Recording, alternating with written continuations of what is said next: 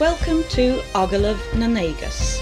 Conversations about Irish mythology with the story archaeologist Chris Thompson and Isolde Carmody at www.storyarchaeology.com. Series 2, The Battle of Moytura. Episode 9, The Children of Tuireann Won, The King of Bling. With no story today, so let's go straight into this story of the Children of Tuireann. Yeah. Now, I mean, we're treating it as one of the Foschgelte for the Battle of Moytura. Yeah.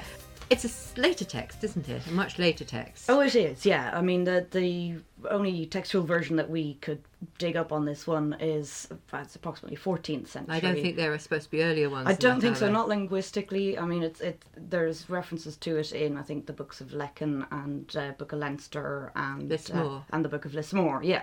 Now, all of which are later manuscripts, but as we know, you can get early texts in late manuscripts, but this seems to be...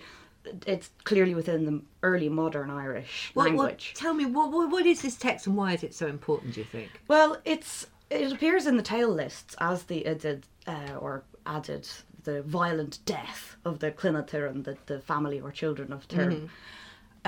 And it appears in sort of the later tale lists as well. It's called one of the Three Sorrows of Irish storytelling. I know, that really sort of is interesting because you've got the three great sorrows. The other two are the well-known Children of Lir. Yeah. You've got the rather depressing story of Deirdre. Yes, and the Sons of Uisneach. Yeah. Oh, dear. For goodness, don't get me started. Yeah. You had a Maeve rant. I could have a Deirdre rant. Yeah, yeah. I really don't like that story. Yeah. It's just depressing. And then you've got this one, but if it's one of the three stories, it's lesser known, but it is important. Yeah, yeah. And what's interesting, although it's obviously a very important text, it's quite difficult to get hold of, wasn't it? Yeah, absolutely. I mean, when we first went looking for it, the only real reference to a translation we could find was from our dear old friend O'Curry, who, as we know, is not necessarily the most reliable of sources. No, though I did read that one, and it's really felt like just a straight translation. I can't find where I put it. Though. Yeah, that's the trouble. Well, the version... one of my many computer... Yeah, good old technology. The version that we're working from, though, is one that was published by Richard O'Duffy it's around 1901, 1906, that kind of time? Yeah, 1901. Yeah. And it was published by the Society for the Preservation of Irish Language. An interesting organisation, I believe. Well, yeah, I mean... I'm afraid, dear listeners, this is another text in which my family had a remote connection. What do you mean a remote connection? Well, you could access it from anywhere. Yeah, yeah. Well, you know, remote as in wireless. Count George Noble Plunkett was one of the co-founders. He was a papal count. Exactly, yeah, not a hereditary count. So he doesn't count? No. And certainly his wife shouldn't have been calling herself Countess, but she really liked that. But Count Plunkett was one of the kind of co-founders and an honorary chairman, I think, of the Society for Preservation of Irish Language. As part of that, I think he also endowed a medal in Trinity College for Spoken Irish. Yeah, he was my great-great-grandfather. Yeah. And you can read all about him in All in the Blood, a memoir of Geraldine Plunkett Dillon, edited by my mother, Honourable Brulachon. Okay, put it on the word. And a bit more on the 16 Lives biography of Joseph Mary Plunkett, also by my mother. Enough of the comedy. plug. Comedy, Brulachon, plug. Let's get back to the text. Yes. But I know that you're interested in this text because it is in early modern Irish, isn't it? It is, most definitely. I mean, it's something that someone who has good modern Irish could probably struggle their way through it and understand a lot of it. If they can read it. I know. This was the biggest barrier for me, and we've talked before about, you know, how to access electronic texts and having to use Braille and so on.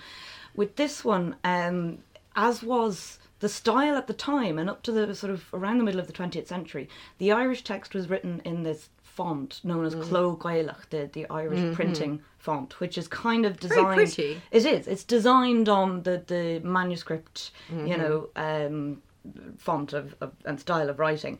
But my computer doesn't understand it at all. So even though, I mean, it's tricky enough to try and get a computer to sort of scan and recognise a text that's in an older form of Irish, but when it's in a completely incomprehensible font as well. There's just the OCR. Some of the OCR results are interesting, aren't they? Well, yeah, that's a polite term for it. Anyway, let's get on with the. So it means that if you do get hold of this, and we'll put up a link to the text, which is in a PDF format on Archive. I think there are other forms available, but that was the most convenient. Yeah, that just be forewarned that you might come across this funny font.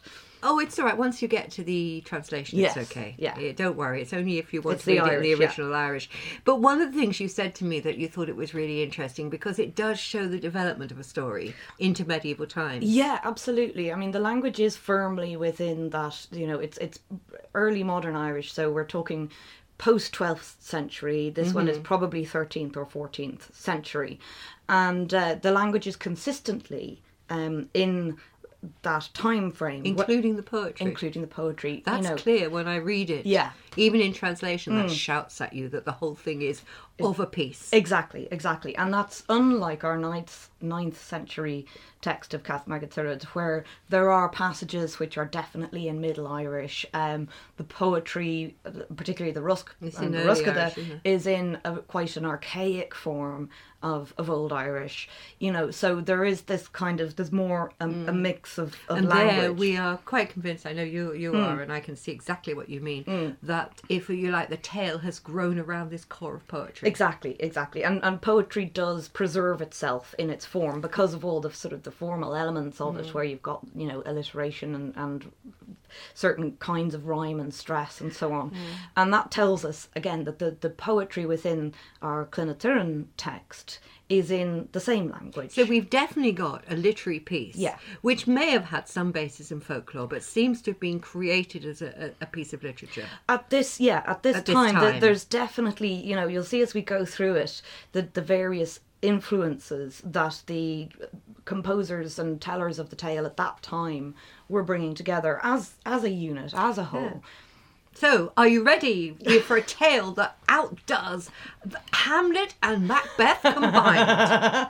It is a true and heroic tragedy. Oh, yes. Now, it begins, though, with a tale that we have told before. Yes. And this is one of the reasons I haven't started with the story this time, because I think this is enough of a story, to be honest. Yeah. But it starts with, remember Nuada? And his silver hand. Yes. And it starts with the king sitting there with the silver hand. And he's definitely Nuada is king. Yes. Even though he was deposed, this story begins with him as king with a silver hand. Yes. Which is another big difference. It is. There's quite a lot. You can't really synchronise the two versions of this. Like, you can't synchronise the 9th century with this. So the idea that the blemish prevents him being king seems to have disappeared. Yeah, and instead you have this idea of kind of a weakened and a kind of a malingering king. You've got something again of the wasteland here. Yeah. He is the wasted king. Yeah. He is the maimed king. Yeah. And he's sitting there in this sort of image of darkness, the silver hand shining out of the darkness. And, as the two physicians enter the court. Now, before they enter this, before I paint this wonderful and gothic image, let's come to how they arrive in much more cheerful form. Oh, yes. Miach and now this odd character who... Yes, the second physician. Now, Miach we know before, and we know that it was he who restored the real hand to Nuada in our 9th century text. But the other physician is called Orviac. And that's just Miach with an or stuck on the front. And you're thinking that this is really Arabic. I think that or, it's in the early modern Irish, that's an O-I-R. I think that's a reflex back to Arabic. So the brother and sister have now turned into two brothers. Yeah. And they turn up, and on the way into the court, they meet the doorkeeper, as you do. Yes. But now we've got a sort of Macbeth-style doorkeeper, you know, who's knocking without, you know... Yes. What, door without the door, you know, all that sort of stuff. And you've got an almost comic character as a doorkeeper. Well, again, he's got one eye, you know, which isn't a great qualification for being a watchman, you know. Yeah, well, as they come up, they sort of go, oh, would you like us to repair, you know, to replace your eye? And he goes, well, if you can do that, yeah, fine. Yeah. And so they take the eye of a cat. Yes, the cat that's sitting on his lap. They say, well, we could take that eye and put that in your head. So they give him a cat's eye. Yes. And he's delighted, except there is a problem. Yeah. There's a slight catch that when he's trying to go to sleep at night, the cat's eye will suddenly jump awake if there's any scratchings of mice or anything, any sound at all. And then, of course, when he's trying to be watchful and wakeful, when he's on duty, the cat's eye keeps falling asleep. I love it. this is the proof of the physician's skill. It is. It's a bit like there are echoes of, you know, Lugh has to show that he has great skill in order to enter Tara. But the physicians have to show that they can do what they say they can, and then they're let into the court to have a look at the king. I'm still trying to get this wonderful beginning of a Gothic heroic image, and I keep getting stuck. But just imagine, once again, into the darkened hall, and there sitting in sorrow and pain is this weakened, wounded king, and from his arm, as they approach, there slips this terrible beetle, this black beetle. This Dale. Yeah, which apparently is an essence of beetle, isn't it? It's so black, it's shiny black. Yeah. And in folklore terms, these beetles were supposed to eat dead flesh. Yes. Although they never did. But it's one of those kind of, if you like... kind of the opposite of a folk cure, a folk illness, that, you know, if there were beetles around, it was because they were eating rotting flesh. So it's the idea of gangrene and rotting flesh and presumably the smell of ruin, and the beetle slipping away from his arm is a wonderful Gothic image. And they sort of say, hey, would you like that made better? Yes. We can get you a new one. And then, interestingly enough, Miach and... Orviac. I keep thinking it's supposed to be Arabic. Yeah. They sort of decide to split the job. They say, well, who wants to be surgeon and who wants to go out and get some herbs? Who wants to get the medicine? Yeah. Now, you'd expect Arabic to do this, but oddly enough, it's Miach who says he'll get the herbs. Yeah. And Orviac says he will be the surgeon. He'll set the arm, He'll set the arm. Well, the trouble is that they can't replace the arm, so they're having to go look for a new one. Yes. And so they wander around the court, apparently lining up everybody and seeing what arm will fit. Yes. Isn't there one interpretation which says they've made a wooden model? Oh, that's right. They make a wooden model of the arm, and then they measure it against everybody's arm. Yes, yeah. And eventually they find a poor swineherd who has the exact same shape and size arm. Yes. And so all the nobles, not Nuada, and not the swineherd, but they all go, oh yeah, we'll have that one for our king, please. Exactly. There's neither the swineherd nor the king have much say in this matter. And then they bring back the arm. There's no mention of chopping it off or what happens to the swineherd. Yeah. The only thing I will say is there may be that echo that swineherds...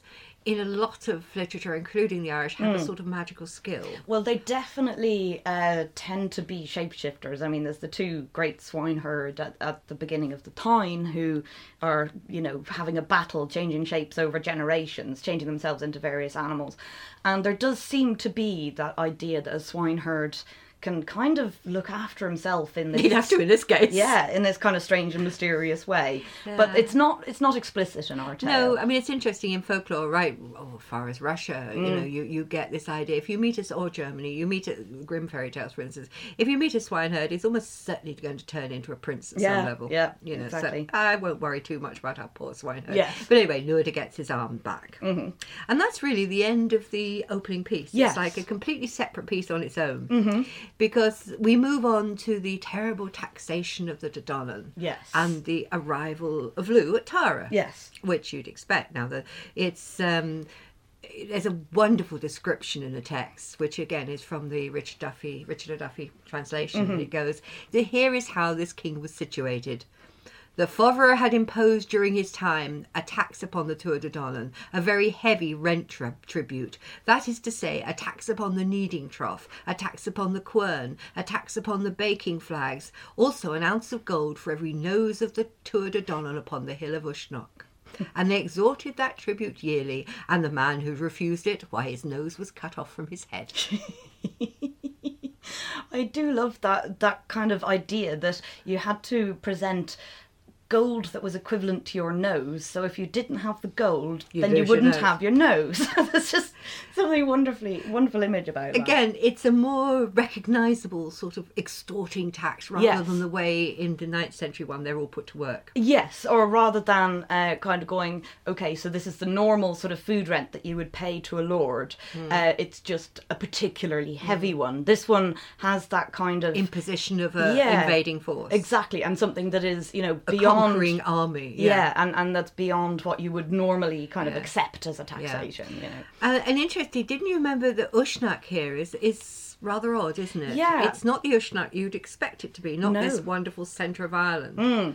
There's a little, it's almost that glossorial voice in the text that said that the hill of Uisneach, which had been known as the hill of Balor. Or Balor, is it? Well, Balor. It's just the way it just has an A instead of an O. But they say that, it, you know, the text says it was previously the Hill of Balor. And, I mean, this is peculiar. Uisneach had always been associated with the Dagda. Exactly, yeah. I mean, in so many of the texts, the Dagda has his court at Uisneach because, in many ways, it's conceived as the centre of Ireland. This sort of, you know, as it were, symbolic centre. Yes, exactly. And, you know, that's such a contrast from our text where Balor is, you know, on this peripheral island way up on the very fringes of, you know, what you might think of as Ireland, whereas now it's right in the centre. And yet, very, very clearly in this text, the Fovera come from another country. Yeah, they come from far overseas. We'll In fact, they come from the mythical Lochlann, which means the other place. Exactly, but is usually often associated with the Norse. Exactly, it's often translated somewhere as Viking we don't want to talk about. Yeah, exactly. Yeah, far away, nasty invaders and cold. Yeah, it's now become Lochlann. It's now become cold. Exactly. Yeah, because I suppose of its association with the Norse. Yes. Yeah. So Nenlu turns up. Mm-hmm.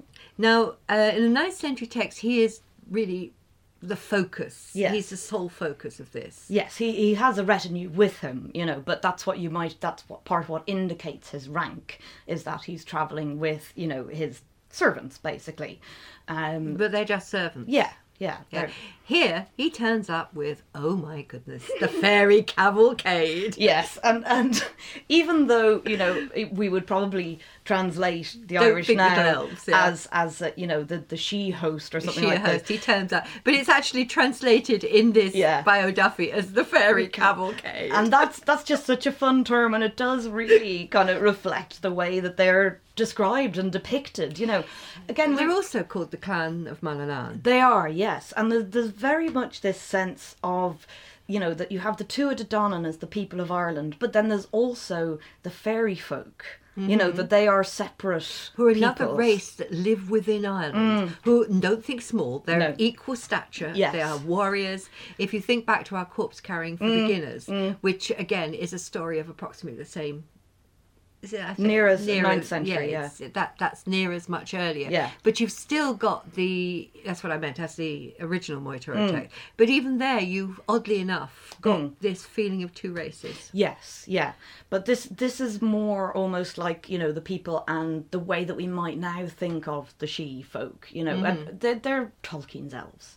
You know, they kind of... Not literally. Well, no, but, you know, in the sense of a people who are somewhat mysterious, who kind of emerge from the mists and... That's right. You know, you would recognise them today in modern literature as similar to the type of way that Tolkien treats the elves. Yeah. Yeah, exactly. Now, the clan Manannan, they have some interesting names, don't they? Well, they do. And again, this is very much more like...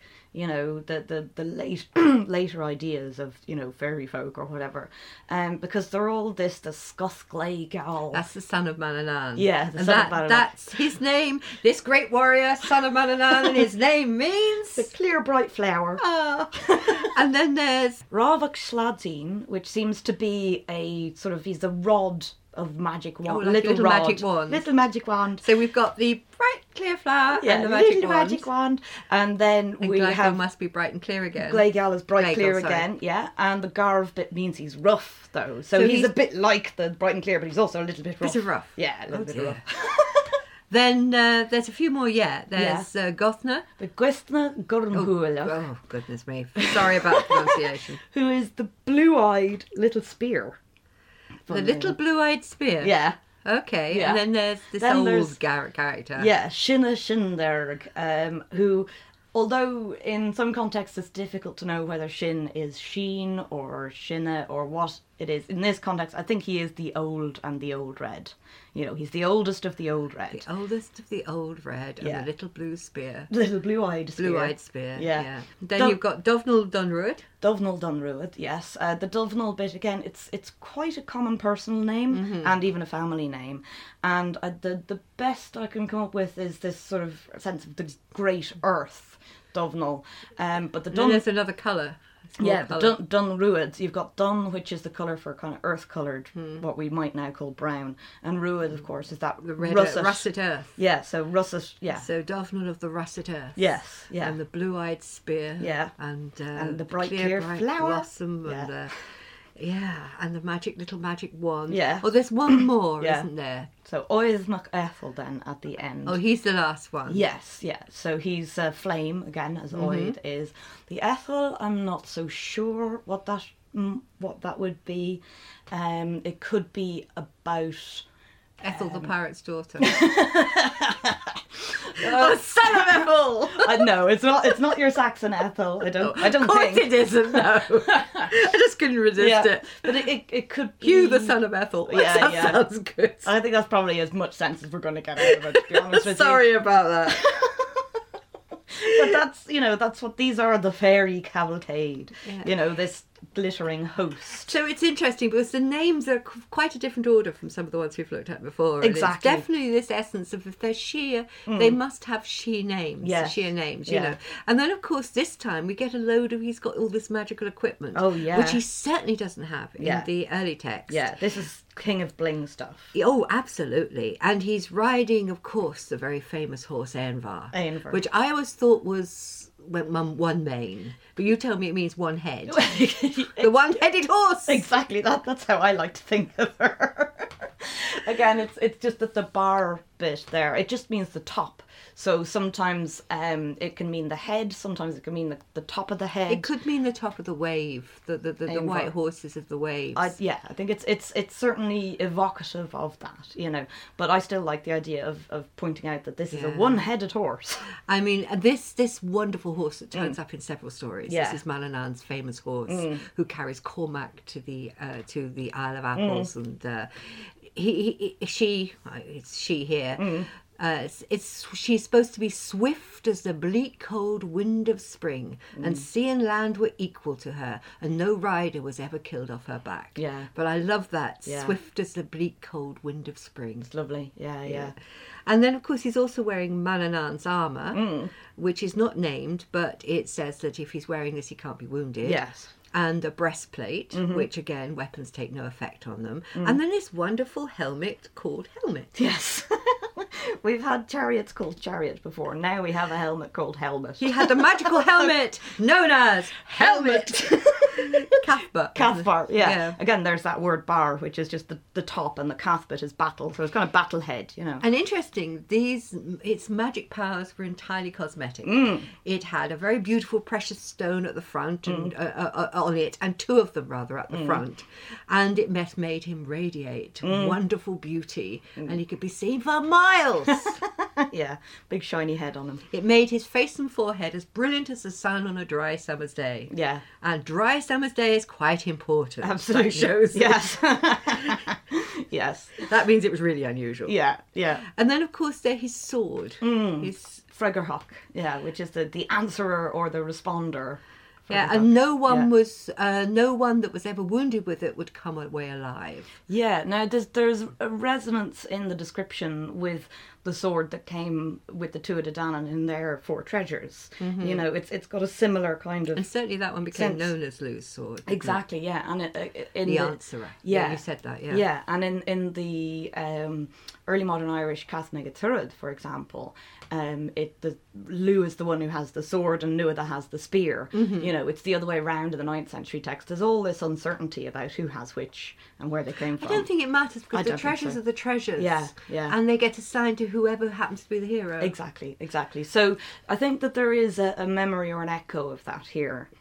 It says also it was never unsheathed, but would make its opponent weak. Yes. So just by unsheathing, and of course you have this echo of Excalibur and just about every other magic sword. Exactly. But there's definitely, the sheath of Excalibur was so important. So, and the description in the 9th and Middle Irish descriptions of the treasures say no one could resist it once it had been drawn from its battle scabbard. So it's very much redolent of that. Now, there's no testing of Lugh here. No. Once he turns up, he's following hard on his heels come the Fovera. Yes, yeah. Now, it's about how many of them, a whole load of them turn up, but they're all just an embassy of around. There's 9 of 9, isn't there? 9 nines, or is that later? That's right, 9 nines. Yeah, and again, we've commented before that we think that the 9 might be a reference to a sort of a battle group. So 9 platoon, not battle group, battalions. Yeah, 9 battalions. Yeah, turned up. Yeah. And, of course, they have some interesting names, too. Well, we've got Aina, and then we have Ethaith, or Ethoith, then we have Corone, and finally Cumbar. And these last two are particularly curious, I think, because Corone, it's a Latin loanword, but it means crown, and it can be the crown of your head. Yeah. And then the Cumbar is a torso. Okay. So you've almost got these, you know, I'm reminded of some of the later folk tales of, you know, the trunk without head, you know, that you've got sort of a head on its own. As a hip without the trunk. Yeah. It's almost like, my image, I'm afraid. I immediately started to think that moment in Monty Python and the Holy Grail with all the knights. Yes. The three-headed knights and the one is... Yes. Oh, take those images out of my head. These are meant to be Fovera and meant to be serious. But certainly the Dodonan think they're serious. Yeah, yeah. And they quake in their boots. Well, they pay them homage. You know, they all have to sort of stand to attention when the Fovera come in. Now, there's different readings on this that Lugh didn't like it. Mm-hmm. O'Duffy's kind of commentary, you know, when he gives a synopsis, he says, Lugh didn't like that the Dodonan should be paying tribute to these foreigners. Mm-hmm. But I read the incident as well. It's sort of like, Lugh says, why do you pay them respect when you don't pay that respect to me? It's interesting that, because what he actually says to them once the Fovera have left the room, he goes, why did ye stand up before yonder grim and ill-looking band and not arise before us? Yeah. We're obliged to do that, replied the King of Ireland, for if there were a child of us but a month old in a sitting posture before them, they would not deem it cause too little for slaying us. Yeah. I swear, said Lugh, that a desire to kill them has come upon me. That is a thing that would result badly for us, interposed the King of Ireland, for through that action we would receive our death and our destruction. Well, they seem pretty clear about not wanting to fight back. Well, yeah, you know, again, there's this depiction of the King of Nuada as being sort of weak. Or pragmatic. Well, yeah, you know, again, it's you can see it from either side, you know, that he's either kind of pragmatic, saying, you know, we have to do this, otherwise we'll all die. But there's this kind of implication, if Lugh is being held up as this kind of saviour hero, then it's sort of contrasting the king as being this kind of, you know, who's accepted the foreign invaders as overlords, you know. But even though the king says, you know, oh, well, they'll all kill us if we try anything, Lugh just kind of goes, right. Stuff that. Exactly, I'm going to And interestingly anyway. Enough, he immediately kills... I mean, presumably they'd left the room and he was talking, but they're still in the camp. Exactly. They are still no guests. Yes. They're still under the hospitality of the King of Ireland. The Dodonan. Yeah. And he just goes out and kills 8 times 9 of them, leaving 9, which is good maths. But he just kills them immediately and sends the last 9 back with messages to the Fovera. So he just doesn't take any, he just doesn't take any nonsense. And this is a complete breach of hospitality and of the rules of war. It sounds as though it's this wonderful heroic action, but in fact that would never have happened. No, it couldn't. In the 9th century text, it would have been seen as a terrible breach. Oh yeah, that and not again the Fovera are not seen as inhospitable in that fashion. Although they overdo their hospitality. Yeah, but it's still in terms of But you don't kill. You don't just straightforwardly slaughter your guests. And you don't slaughter emissaries. God, no, absolutely not. It's absolutely... It's just so wrong. Taboo. Yeah. It just is really against the rules. Yeah, yeah. You know, it's a bit like even later when you have the story in Scotland of the massacre of Glencoe, which is remembered to this day.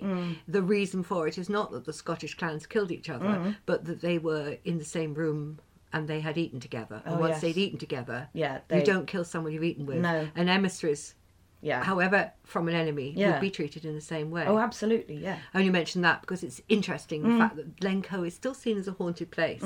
Yet there were massacres all over the place. They were always killing each other as they did. But it was done in a time of hospitality. Exactly. It was done after a meal, and you don't do that. Exactly. That's it. It makes it even more grievous, just unthinkable, really. Yeah, so I'd say we would see this as being exactly that. Exactly, yeah.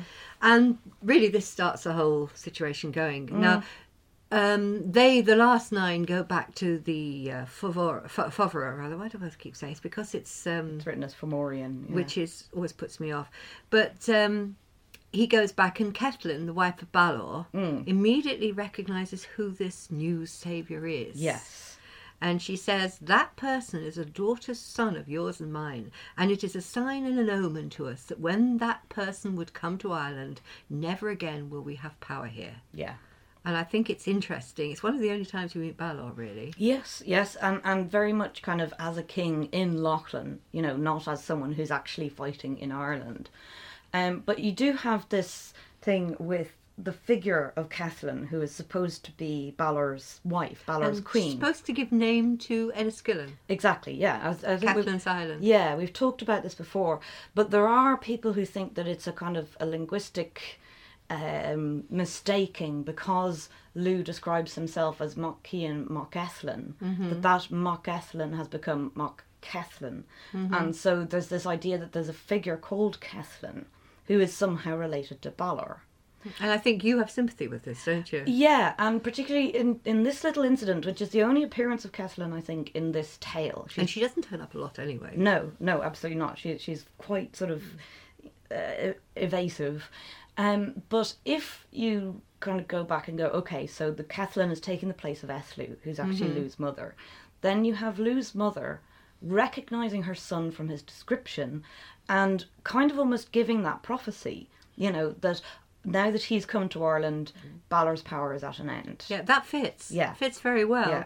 And it rather matches the old story of Bresh and his mother and father as well. It does, exactly, yeah. And about finding your father and discovering who you are and, you know, all those things. So then Bresh plans an attack on Dodona. Now, it's quite clear here, Bresh is not the disgraced son, as he is in the 9th century text. No. When he goes back to his father in Deirg. Now he becomes a son of Balor. He's now a son of Balor, yeah. But when he goes back to Indeirg before, he's disgraced because his father said, well, if you've lost your kingship through injustice, you can't get it back by force. Exactly.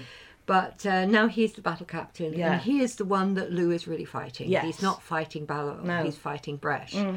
And he plans an attack on the Danann. And he says, I and seven valiant and immense battalions of the horsemen of the Fovera will go to Ireland and will give battle to the Eildonach, and I will cut off his head and I will bring it back to you upon the plains of Lochlann. And the Fovera go, well, that would be a fitting thing to do. Yep, that would be nice. Yeah, it would be. Yeah. So then we have these two characters who assemble Bresh's ships for him, and they're called Luathlunach and Luath Leabharcham. It's interesting that the names of the people who assemble the hosts are actually remembered. Yes, yeah, they're given names. You know, now they both have this element Luath at the beginning, which in some ways it could imply swiftness, as in Luatha, but it could also mean ashes, you know, so it could also be, you know, that they're dusty and kind of grubby and you know, just remains, like Luathlina could be sort of full of ashes, you could see it that way. And the Lugh Leabharcham, the Leabharcham bit means... I recognise that name. Yeah, what it means is kind of tall and crooked. And we have, of course, the character of Leabharcham, who's kind of the nurse or foster mother of Deirdre. Yeah. Not a nice character, but of a sort of witch-like character. Yeah, and all the descriptions of her are how she's ugly and mean and nasty and, you know... So is this a sort of reference to that these are the nasty old... Yeah, so their ships are, you know, this is almost like this gothic ghost ship. Exactly, yeah. I think it is tending towards this kind of monstrousness. Yet, this is the way they're described, and it doesn't fit that. Yeah. Then their ships and their swift barks were pushed out from the harbour, and they filled them with pitch, frankincense and myrrh, and they hoisted their sliding and variegated sails, and they made a united and eager stroke from the harbour and shoreport, out upon that land that is not ploughed, the expansive sea, the wonderful and cheerless abyss, and the ridge mounds of the flood over the high, humid, and very treacherous mountains of the truly deep ocean. And they ceased not from that sailing course until they made port and harbour at Istara. And they let free their hosts upon West Connaught, and they entirely devastated it. It's brilliant, isn't it? Great description. And I think it's partly that once the storyteller gets into describing the sea. I think it's partly that, you know, it's this sort of wondrous sight of ships going across the sea. It's a brilliant piece of storytelling. Yeah. I love that. Yeah. The land that is not plowed, the cheerless abyss, and the ridge mounds of the flood. Well, I must remember that as description for waves. Yeah, yeah. The ridge mounds of the flood. Yeah. And that ploughing, the ploughed field. Yes. I mean, I know this is a regularly used description or image, this the ploughing of the sea, because of the shapes of the sea makes. But it's beautifully put together on it. Yeah, it is. And yet they start off, why frankincense and myrrh? I don't know. And why have they mistaken tar for gold? I'm not sure about that one either. This pitch and... I don't know. Maybe it's just a kind of exoticism, that they're going on a long journey. They've come from far away, so they have these strange substances with them. Yeah, and yet they're writing about a fleet that's come to devastate Connacht. Yes. These are the enemy. Mm. And they're writing and giving them this glorious description as if they were the... heroes arriving. Mm, mm. I forgot. Well, like I say, I think it's partly because just that image of the ships on a journey through the sea is so wondrous that the storyteller just has to give it all this. Well, that's why I wanted you to mention those the shipbuilders, who seem to have some sort of Pirates of the Caribbean ship quality to them. So I don't know what's going on. Yeah. It's really flowery. Yeah. But then, this is the time you were telling me about the classical this is where bardic poetry. Exactly, yeah. We're coming into the time of classical bardic verse, which is, flowery in the extreme, But there's a lot of kind of ambivalent feeling within this story, because it seems to have these passages of that, sort of wonderful purple prose and poetry, but then it also kind of makes fun of poets at times, and it doesn't really trust the use of archaic language or there is an ambivalence. Oh, definitely. Mind you, we come to now. This is the bit that I always quote because I love this description of Balor. Yeah. Because he says, oh, go on, give battle to the Adonach, cut off his head. And then he tells him to do something really odd. He goes, make fast that island which is called Era to your ships and your good barks, and let the deep surrounding water take its place, and put the island in the north of Lochlann, and not one of the Tuatha De Danann shall ever follow it there. Yes. So this image, they're all on the island. Yeah. And he's going, take the island, tow it north to where it's really cold. Yes, yeah. Let's see how they like that. Now, when we used to grumble about the state of things in Ireland, we used to say that we should tow it south, so that it would be a little bit nicer. But this is obviously, meant to have the opposite effect. Well, it's interesting because it somehow paints Balor almost as a frost giant. Yeah. And this tale is told after the time of the coming of the Norse. Yes. And it's almost as though, okay, let's take this island, the terrible thing that could happen. Yeah. It could be dragged where those horrible characters come. There are ice giants up there, so Balor must be one of those. So it sort of makes Balor into a frost giant, which he has that element about him, even in the earlier tale. Yeah, yeah. But here you've almost got... It makes sense because it's after the coming of the Norse. Yes. I don't know. I just love the idea of them. How can you get, if you think about it, all this is happening on Ireland. Yeah. And he's going, tow the island up there so that the people who are on it will never find it. Yes. Yeah. Will never follow it. Yes. Yeah. So they're going to fall off along the way. If you pull it really hard, then they'll fall off into the sea. And they'll never find it again. Yeah. No, there's probably a few people who like to do that to Ireland. Tow it on so everyone falls off. Yep. No, it's just such a wonderful image. It's great.